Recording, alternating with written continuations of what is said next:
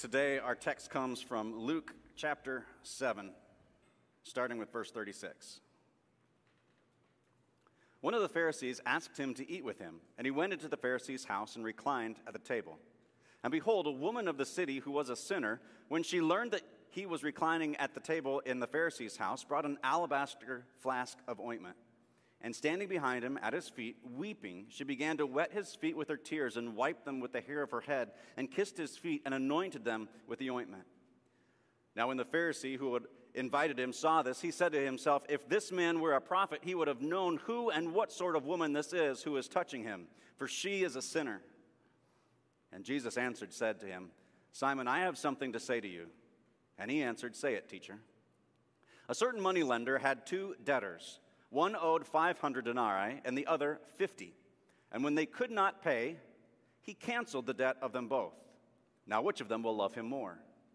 Simon answered, The one, I suppose, for whom he canceled the larger debt. And he said to him, You have judged rightly. Then turning to the woman, he said to Simon, Do you see this woman? I entered your house. You gave me no water for my feet, but she has wet my feet with her tears and wiped them with her hair. You gave me no kiss, but from the time I came in, she has not ceased to kiss my feet. You did not anoint my head with oil, but she has anointed my feet with ointment. Therefore, I tell you, her sins, which are many, are forgiven, for she loved much. But he who is forgiven little loves little. And he said to her, Your sins are forgiven. Then those who were at the table with him began to say among themselves, Who is this who even forgives sins? And he said to the woman, Your faith has saved you. Go in peace. This morning, I want to transport us from this room into the Pharisee's house, into the house of Simon. He just invited Jesus, who he considered to be a, a, traveling rabbi, to his house to come and to speak. Now, there's already growing tension between Jesus and the rab and the Pharisees, so this could get interesting. Now, whenever a traveling rabbi would come into a town, it was customary for some prominent figure in the city to invite that traveling rabbi to their home, host a dinner, and do so in a room that was kind of open to others. Think of like a kind of a covered porch kind of setting where townspeople could come in and not join the table or the meal, but be witness to what was being taught. Now, in the middle of this room is something called a triclinium. So imagine a great big sofa section that's in the shape of a U, only much lower to the ground. So it's good typical practice for the servant of the house when guests come in that they, they rush to them, clean their feet, so they when they recline, their, their feet are, are nice and, and, and clean from the dust and the dirt of the road.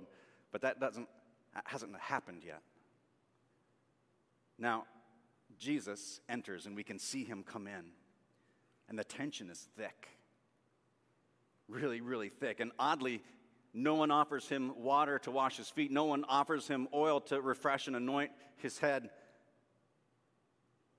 Maybe just the tension, but no such greeting has been given to Jesus. And Jesus, he moves to a place of importance on the triclinium and he, and he reclines down with his, his left elbow propping himself up and he stretches his feet out. And it's awkward. Jesus' feet are filthy and on display for everyone to see that the host has yet to have washed Jesus' feet. The awkward the awkwardness in the host's negligence is obviously intentional and the tension builds. And then something really strange happens. There's movement we see on the other side of the room. It's the sinful woman. She moves toward Jesus and she's crying, she's weeping, she's like ugly crying but not tears of pain or sorrow. These are, these are tears of incredible joy and gratitude. In her hands is this yellowish vial that she, she breaks open, and instantly we can all tell exactly what's inside. It's filled with perfume, and the aroma fills the space.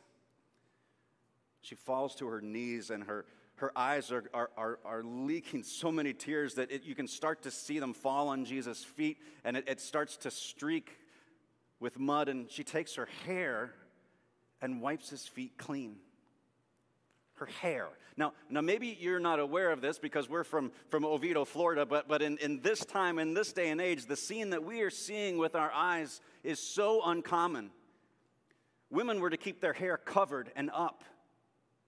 You don't just flaunt what you have for all to see.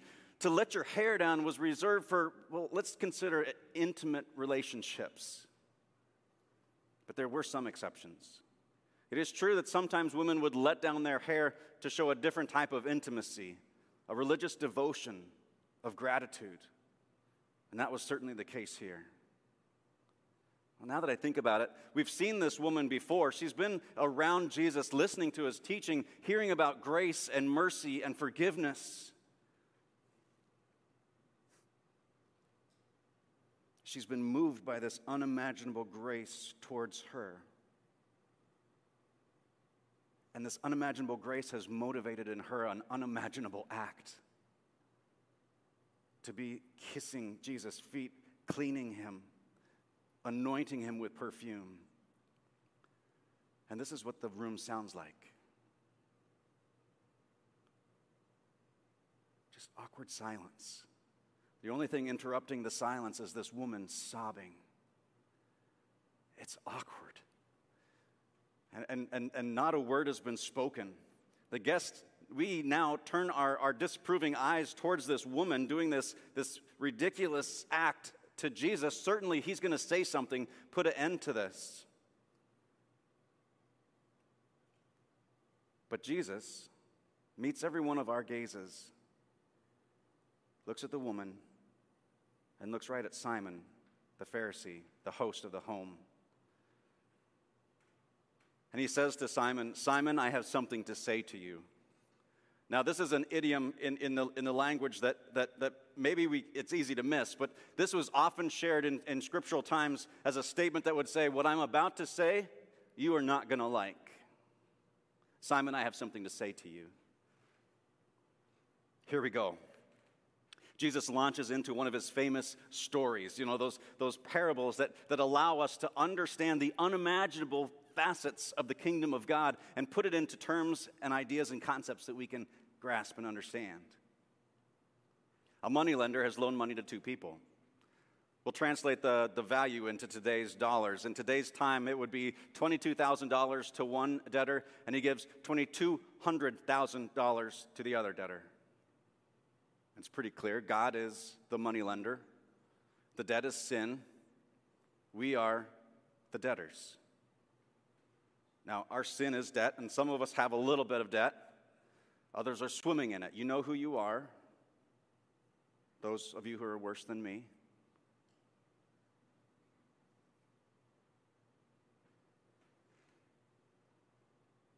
Isn't that how we are sometimes? That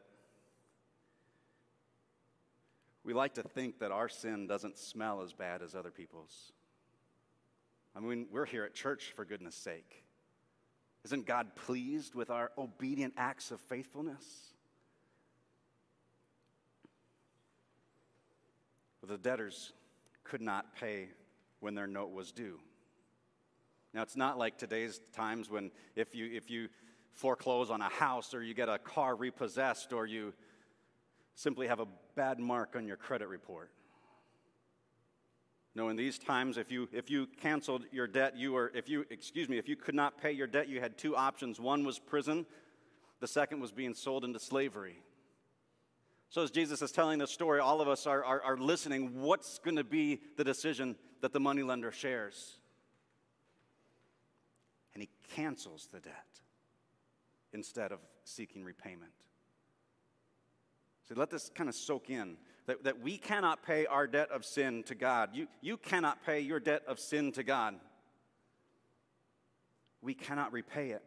We are already slaves to our sin and deserve to be thrown into the fires of hell. But in Jesus, the very one speaking this parable, he's the one who declares us debt free. He forgives our sins, our debt forgiven. And knowing that the debt must still be paid, pays that price for us, not with gold or silver, but with his very own body and blood. My debt, your debt, is paid. Then Jesus asked the Pharisee, Which debtor loves the moneylender more? Simon answered, The one, I suppose, for whom he canceled the larger debt. And Jesus said to him, You have judged rightly. See, regardless of the amount of sin that we have, I hate to admit that my, my sin has the same cost as yours. That our sins are due the same punishment as people not here today. We all have that same punishment hanging over our shoulders, that same debt that we cannot pay. Then turning to the woman, Jesus said to Simon, Do you see this woman? Do you see her? I entered your house. She gave me no water for my feet, but she has wet my feet with her tears and wiped them with her hair. You gave me no kiss, but from the time I came in, she has not ceased to kiss my feet. You did not anoint my head with oil, but she has anointed my feet with perfume. Therefore, I tell you, her sins, which are many, are forgiven. And you can tell by the evidence of her love that she's expressing here today. Jesus gets right to the heart of the matter. This is all about identity. The Pharisee looks at himself and sees a, a righteous and devout religious leader. He seems to have forgotten Isaiah's words when the prophet wrote, We have all become like one who is unclean, and all our righteous deeds are like filthy rags. The Pharisee looks at Jesus and sees a threat to his way of life. Jesus looks at the Pharisee and sees a man whose false sense of self righteousness is the stinkiest stench in the room. He looks at the woman. He looks at the woman and sees her faith in his promise to forgive and save. The woman sees herself as Jesus sees her a forgiven daughter of God. So, if this is all about identity, we have to ask ourselves who am I?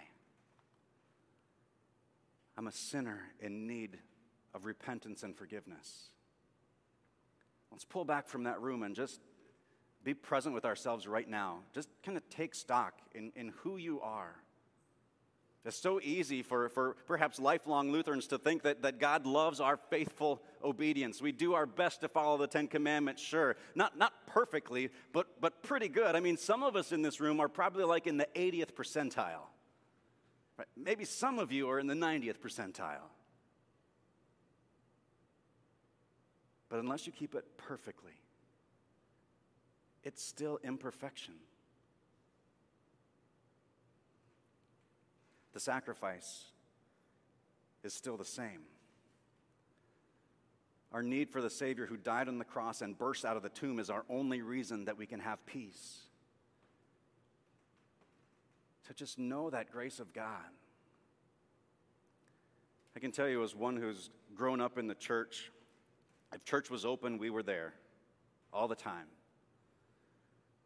And I could talk about grace with other people, but I had a hard time accepting it for myself. I've often said that if, if God's grace is like a torrential downpour, I would go out in the middle of it with an umbrella because I felt like my sins were too big and too bad for His grace. But about 15 years ago, God changed all of that. And He revealed to me what His love and grace truly is. And He soaked me with it.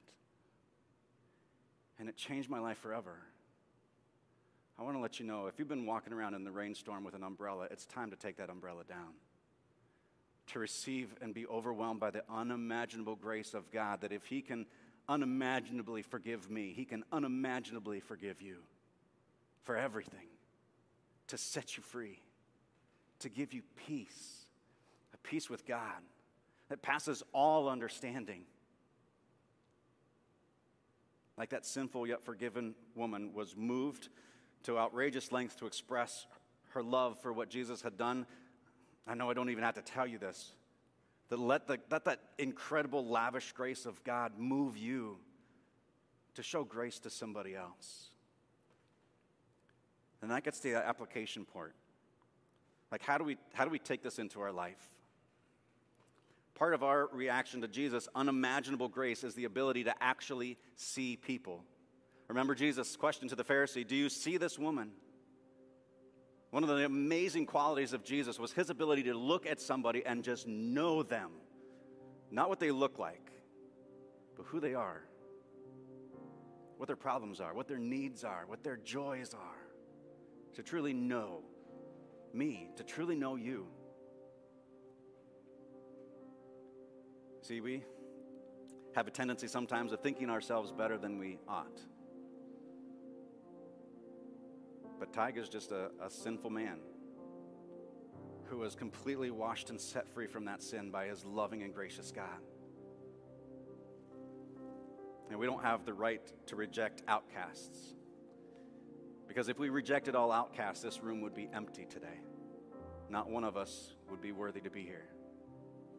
So we need to be willing to embrace all types of sinners without condoning or approving of bad behaviors. Challenge to you this week is to keep your eyes peeled for somebody who is in need to be seen. Maybe it's somebody who thinks that they're invisible, that they don't matter.